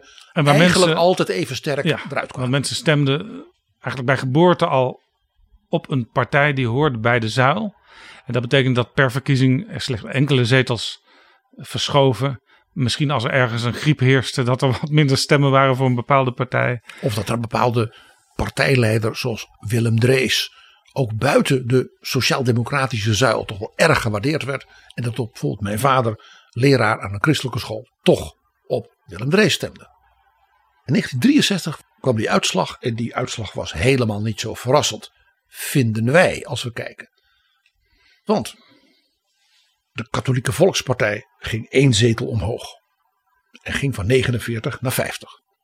De antirevolutionaire partij ging één zeteltje omlaag. En de Christelijke Historische Unie ging één zeteltje omhoog. Dus dat confessionele blok, wat wel drie heel zelfstandige partijen waren, ging netto één zetel omhoog. Dus dat was eigenlijk zo stabiel als maar kon. Maar PG, ik zie in de verkiezingsuitslag dat de Partij van de Arbeid vijf zetels verloor. De Partij van de Arbeid kreeg een enorme dreun. Want vijf zetels was in die tijd wat zeg maar twintig zetels nu zou zijn. Overigens ook de VVD, die ging van 19 naar 16 zetels. Dus dat was drie, dat was meer dan 10% eigenlijk 15% omlaag. En had toen 10% van de stemmen. De Partij van de Arbeid ging van in de 30 naar 28% En waarheen verloren zij? En daar zag je de eerste signalen van, wij zouden zeggen, de nieuwe tijd. De Partij van de Arbeid verloor naar allerlei kleine partijen. De pacifistisch-socialistische partij verdubbelde van 2 naar 4. De communisten die zwaar hadden verloren hè, na nou ja, de dood van Stalin en de, de, de gruwelen in Oost-Berlijn en, en in Hongarije, die gingen weer winnen. Dat kwam van de PvdA en de PvdA verloor aan een heel nieuwe partij die uit het niets met drie zetels in de Tweede Kamer kwam. De boerenpartij van Hendrik Koekoek, die zich verzette tegen een speciale belasting voor boeren. Er was sprake van woede op het boerenland dat ze door die mensen in Den Haag niet werden gerespecteerd en dat ze meer moesten betalen en dat Den Haag bovendien ook hen wilde dwingen tot ruilverkavelingen, dus tot moderniseringen van het landbeheer. En dat was een enorm succes van 0 naar 3 zetels in één keer van 0 naar 3. Dus er wonnen allemaal kleine partijtjes aan de marges. De communisten, de pacifistisch socialisten, de zeer rechtse boerenclub en ook, er kwam een ander partijtje erin, het GPV. Het Gereformeerd Politiek Verbond, dat was een eh, partij die hoorde bij de vrijgemaakten. Eh, Dat zijn mensen die in, zich in 1944, mind you, in de oorlog, midden in de oorlog, zich afscheiden van de gereformeerde kerken. De synodale gereformeerde kerken. En bij de gereformeerde kerken en de antirevolutionaire partij, dat hing natuurlijk samen. En nu had dus die groep, die afgesplitste groep, Die had wilde dus een, nu eigen partij. net voldoende. Die deden al vaker mee aan de verkiezingen, maar hadden nu voor het Ja. eerst voldoende aanhang. Want Dus in je zag- 1948 is die partij, het GPV, opgericht. En eh, nu, in 63, kwamen ze voor het eerst met één zetel in de Kamer. Ja, dus je zag hier dat ze na 15 jaar was er dus voldoende als het ware versplintering aan het gaan. Ook in die confessionele gereformeerde hoek. Dat dus de ARP, wat toch een hele gekende, stabiele, krachtige partij was. Dat die dus begon te verliezen. Zowel aan het GPV als ook Ja. aan de CHU. En het GPV, ik mocht eh, veel later natuurlijk een keer een fractievergadering van het GPV bijwonen. Die had altijd één zetel, soms ook twee zetels. En uiteindelijk zijn ze opgegaan, samen met een paar andere partijtjes, in de ChristenUnie. De GPV is de voorganger van de ChristenUnie. Zoals dus die PSP en de CPN de voorgangers zijn van GroenLinks. Dus je zag bij alle opmerkelijke stabiliteit de eerste signalen van wat dus in de jaren 60 begon. Een zekere versplintering van die verzuilde groeperingen en bevolkingsgroepen. En de doorvertaling daarvan in de politiek. Tien jaar later, dus 1973, zag je het effect daarvan. Zag je ook hoe snel dat was geweest. In 1973 trad aan het kabinet Den Uyl. Een links kabinet met gedoogsteun van de Katholieke Volkspartij en de ARP. En dat betekent dus dat tien jaar later de confessionele partijen, zoals men het, het initiatief in de politiek, dus helemaal kwijt waren. Terwijl ze daarvoor met de helft van de kamerzetels in feite ja, uh, gewoon het blok waren wat Nederland regeerde. Dan is met de liberalen, dan is met de socialisten. Ja, een heel interessant PG. Jij noemde net een aantal nieuwe partijtjes die in 1963 voor het eerst in de Kamer kwamen. Tien jaar later waren er inmiddels nog weer een aantal nieuwe partijen ontstaan. Ik noem D66. Die zaten zelfs met elf zetels in de Kamer in 1971 en gingen bij de verkiezing van 72 terug naar zes, maar toch meteen een stevige partij in de Kamer. Hetzelfde geldt ook een beetje voor de politieke partij Radicalen, een afsplitsing van eh, de KVP en ook een beetje eh, beïnvloed door de AR. Jongeren, die eh, hadden twee zetels in de Kamer, die gingen in 72 naar zeven zetels. En de VVD die nog terugviel in 1963, die was inmiddels op weg. Wiegel was er toen om een volkspartij te worden. Ze gingen van 16 zetels bij de verkiezing van 72 naar 22. En dan denk je, waar kwam dat allemaal vandaan? Nou, de Katholieke Volkspartij, die dus in 63 nog een zetel won naar 50 zetels, was gehalveerd in 10 jaar. De ARP en de CA, dus de twee protestante partijen, gingen ook wel iets achteruit, maar beduidend minder hard. Het was dus vooral de, de secularisatie en ook de grote perikelen in de katholieke gemeenschap en ook in de katholieke kerk, die ertoe leidden dat de KVP de greep verloor op zeg maar, het klassieke katholieke, met name ook zuidelijke electoraat. Als je nu leest in de krant kiezers op drift, dan kun je eigenlijk zien dat dat in die tijd begonnen is. Dat het in zekere zin, als het nu gebeurt, normaal is. Maar toen was het een uitzondering, leek het. Maar dat was niet zo, want het zou heel vaak daarna nog gebeuren. En daarom zijn die verkiezingen van 63 zo belangrijk in onze politieke geschiedenis. Omdat ze dus een schijnstabiliteit bevestigden. Het is in feite het afsluiten van een periode. En het opende een hele nieuwe periode. En die, het aantreden van het kabinet Uyl in 73 was dus dat voor het eerst die confessionele partijen het initiatief in de politiek kwijt waren. Daarom ook die beeldvorming dat dat kabinet Uyl zo links was. Dat is nou vooral daardoor. En tegelijkertijd was het ook een afsluiting van die periode. Want de verkiezingen daarop van 1977 was er natuurlijk een heel nieuw Nederlands politiek. Want toen was het CDA ontstaan. En dat werd meteen een grote partij. En donder dus niet zoals die KVP en ook wel een beetje de AR en CHU in elkaar. Integendeel, dat werd voor lange tijd weer een grote dominante partij. Ja. En dat had Nederland voor die tijd op die manier nooit gehad. En dat was ook een nieuwe tijd. Dus daarom dat die periode 63-73 zo'n bijzondere periode is in onze politiek. Waar we dus ook voor vandaag veel van kunnen leren. Het was een periode van politieke polarisatie. Politieke, wat jij zegt, mensen waren op drift. En dus ook van versplintering, afsplitsingen. Al die dingen waarvan je denkt, goh, daar heb ik meer van gehoord. Ja, en, en de ontzuiling die zette echt heel snel door. Bijvoorbeeld mijn, mijn ouders, die hadden denk bij hun eerste verkiezingen uh, nog wel op de KVP gestemd. Maar ging al snel over naar de VVD.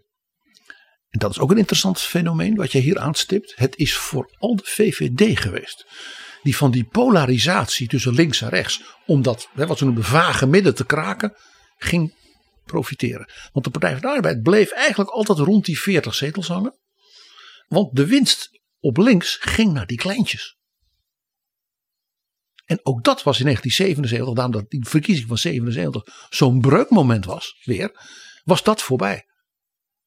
Want Den Uil heeft toen die kleine partijen bijna allemaal opgerold. Die moesten zien te overleven. Ja, er was trouwens nog een partij die in 1972 in de Kamer zat. En dat was een afsplitsing van de Partij van de Arbeid, een rechtse afsplitsing. Die heette Democratisch Socialisten 70. En die gingen bij die verkiezingen in 72 van 8 naar 6 zetels. Maar die speelden dus wel een rol. Sterker nog, op een gegeven moment voordat ze bijna dood waren, zou ik maar zeggen. Eh, hadden ze met één zetel ook nog invloed. Want toen is er op een bepaald moment een abortuswet aangenomen. Met die ene zetel steun die de doorslag gaf. En die afsplitsing van de Partij van de Arbeid was dus net als bij de KVP en de ARP van die afsplitsingen aan de flanken van die partij. En die partij was natuurlijk vooral ook beroemd omdat het een familieproject was van de familie Drees. Ja, de jonge Drees, die was de lijsttrekker, dus de zoon van de oude Willem Drees, die ook ja, steeds meer kritiek uitte, ook in interviews op de Partij van de Arbeid. En ook in feite liet blijken dat hij sympathiseerde nu met deze nieuwe afsplitsing. Ja, op een gegeven moment is hij er ook echt uitgestapt. En uh, ja, toen heeft de voorzitter van de Partij van de Arbeid nog van alles geprobeerd, maar het mocht niet meer baten. Dus dat is ook weer, dus in tijden van polarisatie en versplintering, de tragiek die daar vaak ook aan vastzit. Ja.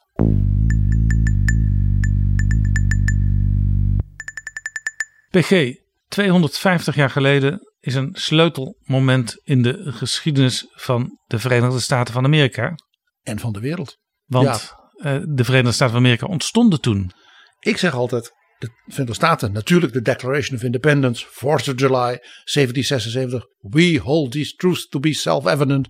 Maar het echte begin van de Verenigde Staten is natuurlijk toch gewoon in de haven van Boston in 1773. De Boston Tea Party. De rebellie van de jonge Amerikanen, want dat was een jonge mensending, tegen die toch zo brave, welmenende koning George III. En die Tea Party, dat was in feite gewoon het overboord flikkeren van alle thee die werd binnengebracht. Uit het India van de moguls. Uit boosheid over het feit dat daarover belasting moest worden betaald aan de Britten. Want de Britten die hadden heel veel staatsschulden vanwege een grote en voor hen succesvolle oorlog tegen Frankrijk. Die onder andere ertoe had geleid, en daar waren de Amerikanen, zeker die van Boston, heel blij mee, tot de verovering van Canada. Ze hadden dus een heel groot nieuw achterland hè, voor hun handel en voor hun spullen. En hun bankdiensten en dat soort dingen, want daar was Boston heel beroemd om. Een soort service-industrie zouden wij zeggen. En dat kon dus nu allemaal in dat Britse bewind. In Canada ook. Dus de Amerikanen zeiden hartstikke mooi.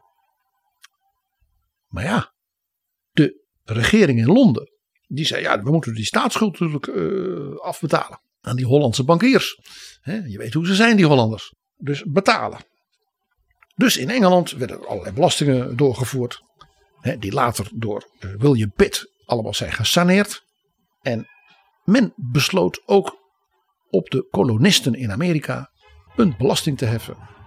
Een soort importheffing op thee. Ja, en toen kwam natuurlijk uh, ja, de bekende slogan No taxation without representation aan de orde. Want die kolonisten in Amerika die zaten natuurlijk niet in het Britse parlement. En die zeiden er wordt over onze hoofden heen een belasting ingevoerd op een product dat we alle dagen gebruiken. En dat is gewoon geldklopperij. Ja, uit alle theehuizen en de gezinnen. En waarom? Omdat de koning uh, schulden moet afbetalen. Dan willen wij daarover meepraten. Waarop dus de Britse regering van het Londen zei: nou, mooi is mooi niet. Uh, jullie hebben maar te gehoorzamen. Jullie zijn onderdanen, subjects. En dus de Britse gouverneur van Massachusetts, want die staat bestond toen al, die meldde dus: u gaat betalen en dat wordt gewoon geïnd. En toen heeft dus een groep jonge Bostonians, die heeft zich verkleed als indianen zodat ze niet herkend konden worden. Die zijn op zo'n Britse theeklipper geklommen in de haven. En hebben al die balen thee, ik zal maar zeggen uit Assam en Darjeeling en Ceylon in de haven gegooid. Als protestactie. Ja, was wel, en, was en wel zonde, dus, zonde, want thee was heel erg populair. Dat was een geliefd product. Maar ze zeiden, we, we, we drinken het nog liever niet dan dat we die illegale belasting daarover betalen. Dus dat was een heel principiële discussie. No taxation without representation. Dus wat had nou koning George kunnen doen? Nou, hij had kunnen zeggen: Ik begrijp het wel een beetje. Zal ik iets bedenken van een soort medezeggenschapsreglement voor die dertien koloniën? Nou ja, of bijvoorbeeld net zoals nu uh, de Schotten ook in het lagerhuis zitten, uh, de Amerikanen ook in het lagerhuis. Ja, dus het kiesdistrict voor Harvard. Precies. Waar dan John Adams hè, nooit meer president zou worden, maar parlementariër namens Harvard. En dan had dus nu koning Charles III ook koning van Amerika geweest. En van Canada. Toch ja, bijzondere gedachte. Maar ja, de regering in Londen was buitengewoon onintelligent in die periode. Uh, die hebben echt ongeveer alle politieke tactische fouten gemaakt die je maar kon bedenken. Door dus een oekase te sturen en jullie moeten betalen. En als je niet betaalt dan ga je de gevangenis in. En dat stootte dus die Britse kolonisten enorm af van het bewind in Londen. Dus onthoud één ding anders dan, ik zal maar zeggen, de, de, de mythologie natuurlijk van de Amerikaanse nationale legende. De Tea Party was niet tegen de Britten, tegen de koning. Het ging erom dat ze zeiden: we willen gerespecteerd onderdaan zijn, zoals de Britten er ook zijn, en die mogen stemmen, waarom wij niet? We hebben niks tegen die belasting en we begrijpen ook heel goed dat de koning die schulden moet afbetalen. En we zijn bovendien heel blij met dat nieuwe achterland in Canada. De crisis had dus afgewend kunnen worden als de Britse regering slim gehandeld had. Wat de Britse regering onderschatte, was dat dus dat de Amerikaanse kolonisten, die waren dus niet voor niks Europa uitgegaan.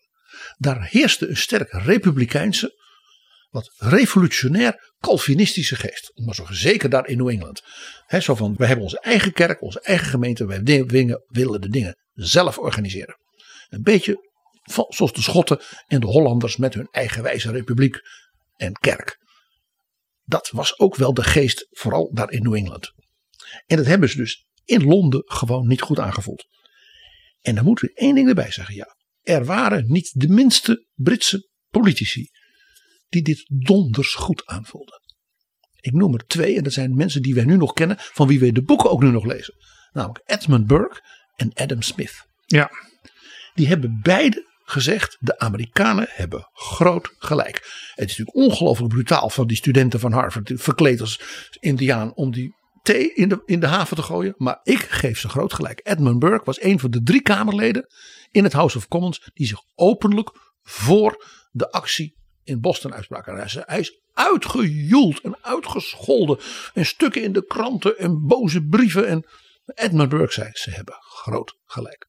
No taxation without representation is een kernwaarde uit de Glorious Revolution van het Britse parlement met toen koning William. Ja, en eigenlijk, eigenlijk ook een soort van. Uh, eigenlijk stonden die Amerikanen ook voor een soort van soevereiniteit en eigen kring. Wij regelen de zaakjes hier zelf wel. Wij zijn onafhankelijke burgers. We willen onze eigen mensen kiezen. En natuurlijk, hè, wij eren onze koning. Hè, George III was hun koning. Maar. Dit is betrouwbare bronnen. PG, tot slot gaan we naar 323 voor Christus. Heel lang terug. Maar in dat jaar gebeurde iets wat, ja, van het grootste belang was voor de wereldgeschiedenis. De dood van Alexander de Grote in zijn reusachtige paleis in Babylon. Dus bij Bagdad.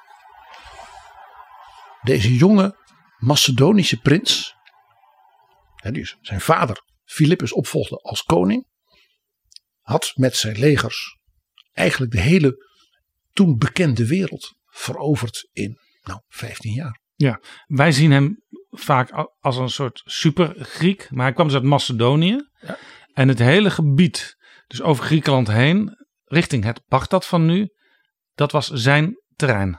Hij veroverde wat wij nu noemen Turkije, Libanon, Palestina. Het Israël van toen heeft hij veroverd. Hij heeft heel Egypte veroverd. Hij is zelfs officieel tot farao uitgeroepen. Is toen vanuit Egypte naar Mesopotamië gegaan. Heeft hij Syrië, Irak. En dat was omdat hij met zijn legers joeg achter het reusachtige leger van, wij zouden zeggen, de Shah van Persia, Darius. Hij heeft enorm veel veldslagen geleid. En won. Toch is hij niet oud geworden. Nee, 33 maar.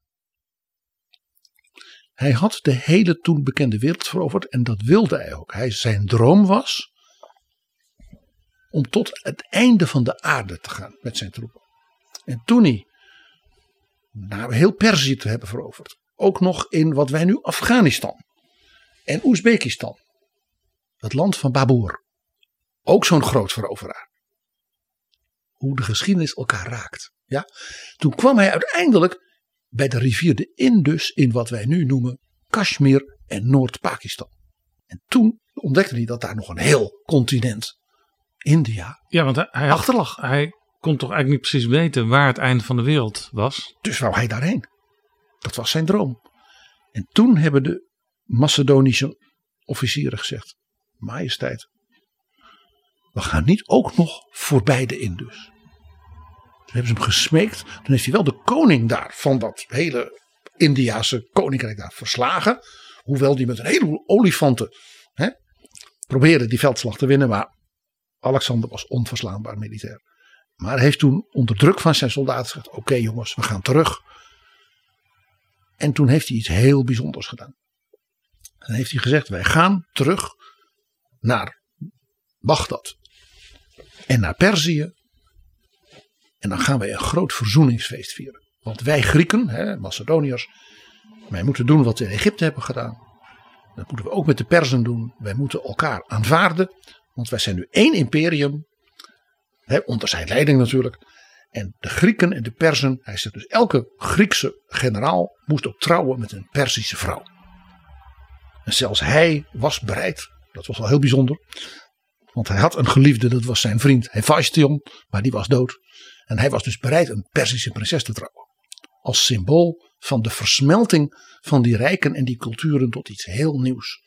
Een soort vrederijk wat hij wilde stichten. Ja, dus gemengde huwelijken, waar in, in de wereldgeschiedenis soms ook schande van werd gesproken. Dat was juist iets wat hij wilde bevorderen. Hij wilde als het ware een versmelting van die verschillende culturen, die hij ook zei: de Egyptische, de Griekse, de Perzische die, hè, en Bagdad, die zijn allemaal gelijkwaardig en die kunnen samen iets moois maken.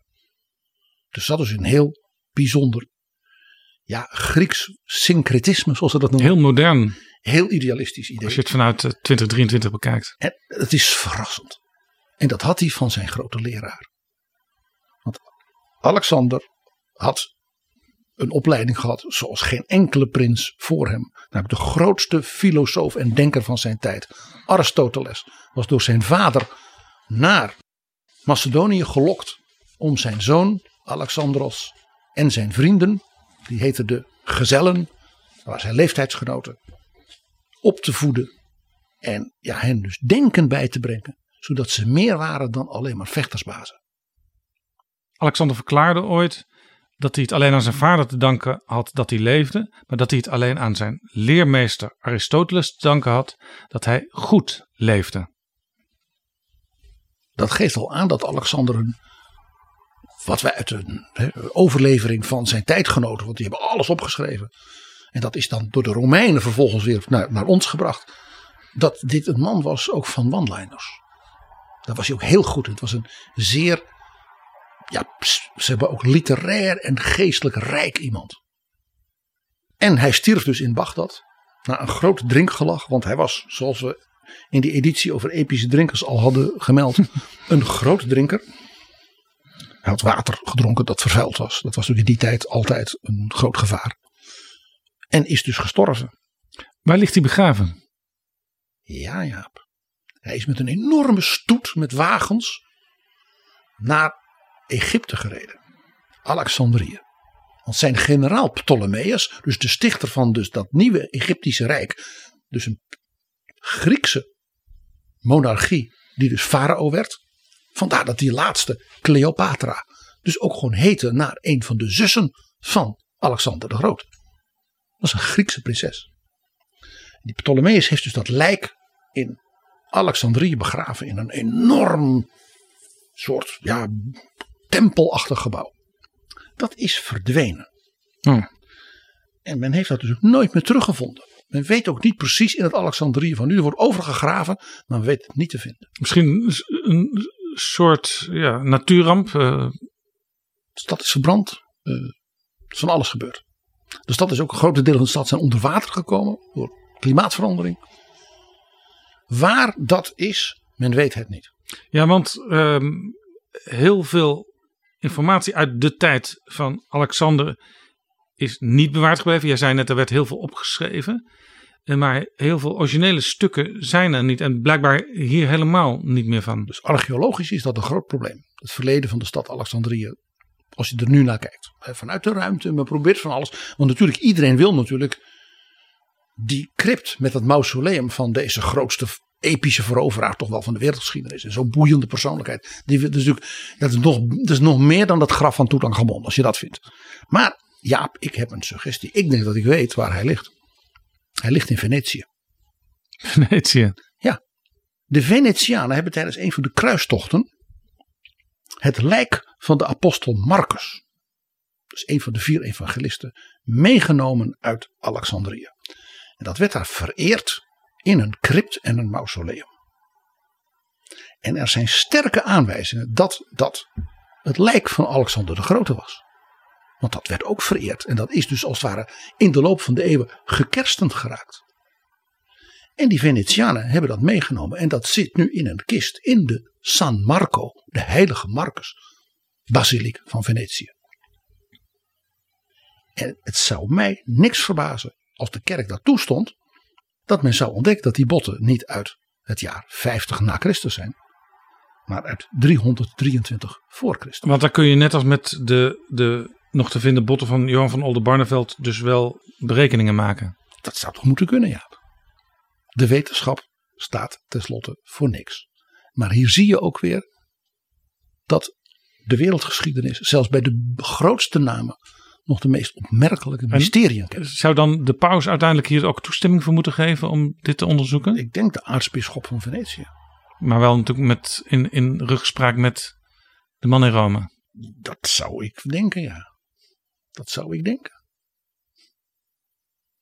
Zullen we dan aan het begin van dit jaar bij die prachtige gedachte van Alexander de Grote van een feest van verzoening na oorlog en veroveringen dat je zegt en we gaan nu samen verder.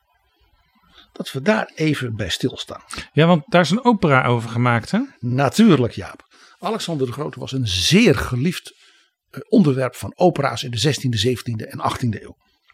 Alexander en Rossana, dus met die Persische prinses en hun liefdesduetten, wat al niet. Hendel, hij is al vaker in betrouwbare bronnen als operacomponist, omdat hij zo vreselijk veel en zo prachtig heeft geschreven. Die heeft een opera geschreven die heet Alexander's Feast. En dat gaat over het diner wat hij dus organiseerde met al zijn mannen in de stad Persepolis voor die trouwerij met al die Persische prinsessen. Dus dat is een heel groot ja, soort koorwerk vooral. Met zangers en dan is er een uh, Alexanders lievelingszanger die mag dan optreden en die zingt dan een gedicht. Dus Hendel heeft dat een beetje zelf bedacht. Hoe zou dat feest nou gegaan zijn en wat zouden ze met elkaar gezongen hebben en gedanst. En dat heeft hij dus in Londen opgevoerd. Dat was een enorm succes. In die opera zit een gedicht over oorlog en vrede en het goede leven. Bijna à la die quote van Alexander over Aristoteles. En dat gedichtje wil ik even voorlezen en dan gaan we dat daarna horen. Ja. War, he sung, is toil and trouble. Honor, but an empty bubble. Never ending, still beginning, fighting still and still destroying. If the world be worth thy winning, let the world be worth enjoying.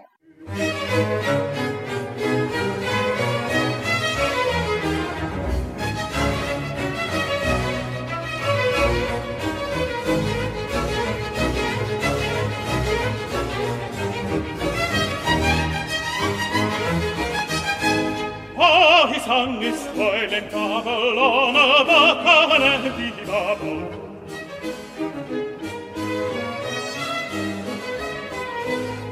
While his song is toil and trouble on a bacchanal divable, never ending, still beginning, fighting still and still destroying, fighting still and still destroying.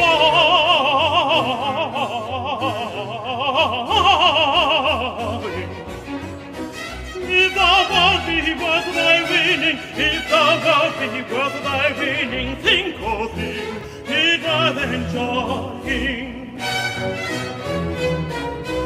Ah, his song is toil and trouble on empty bubble. Never still begin, still beginning, fighting still and still destroying, fighting still and still destroying. If the world be worth my winning, if the world be my winning, think all things, it think all things, it worth.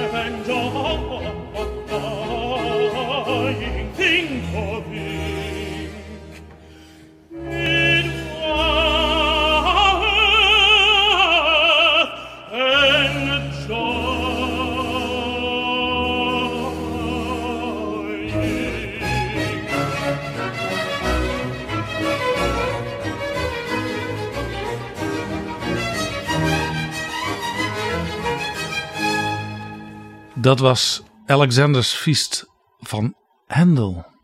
En wij hoorden het Concentus Musicus Wien onder leiding van Nicolaus Arnoncourt. Een van de grote dirigenten van precies dit repertoire. Dankjewel, PG.